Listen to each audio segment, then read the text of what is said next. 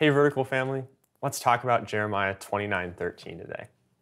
My heart was really stirred up towards Jesus by this verse, and I want to share it with you. So here we go. This is God's message for his people, first to exiled Israel, and now to you and me. He says, You will seek me and find me when you seek me with all your heart.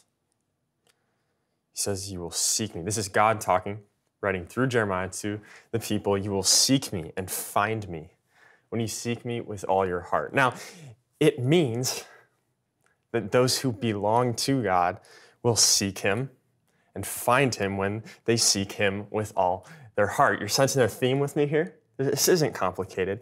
I want to show you why that truth, that promise, is glorious.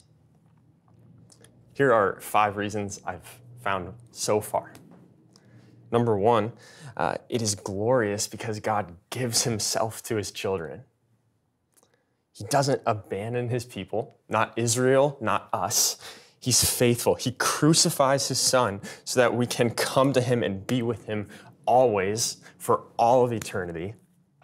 Jesus gave himself up as a fragrant offering and sacrifice to God, and we follow that example of our great Savior. Number two, it is a glorious promise because God says that those who love him cannot fail. If you are in Christ, you cannot fail. Again, the text says, You will seek me and find me. We are God's children if we seek him with all our hearts.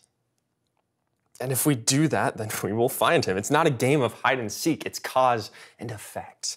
Seek, find.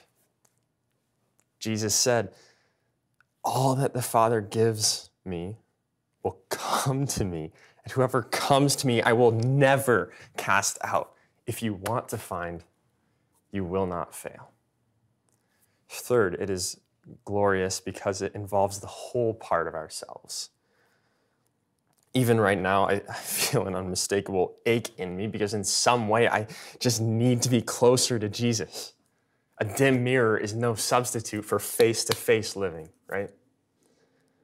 What I want is to be with my Savior in the clearest and fullest way possible.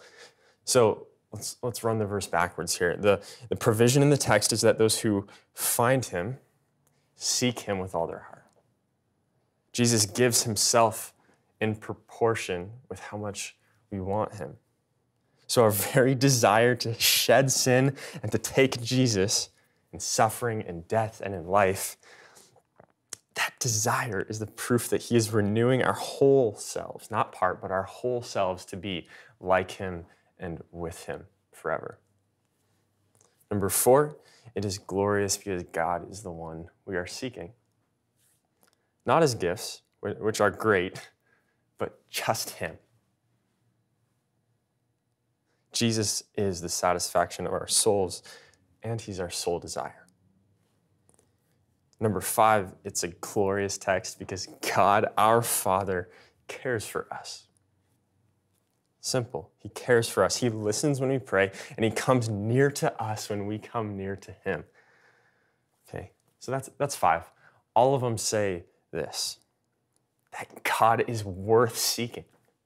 And friends, seek like you're going to find when you are tired and worn this week, see how beautiful your God is.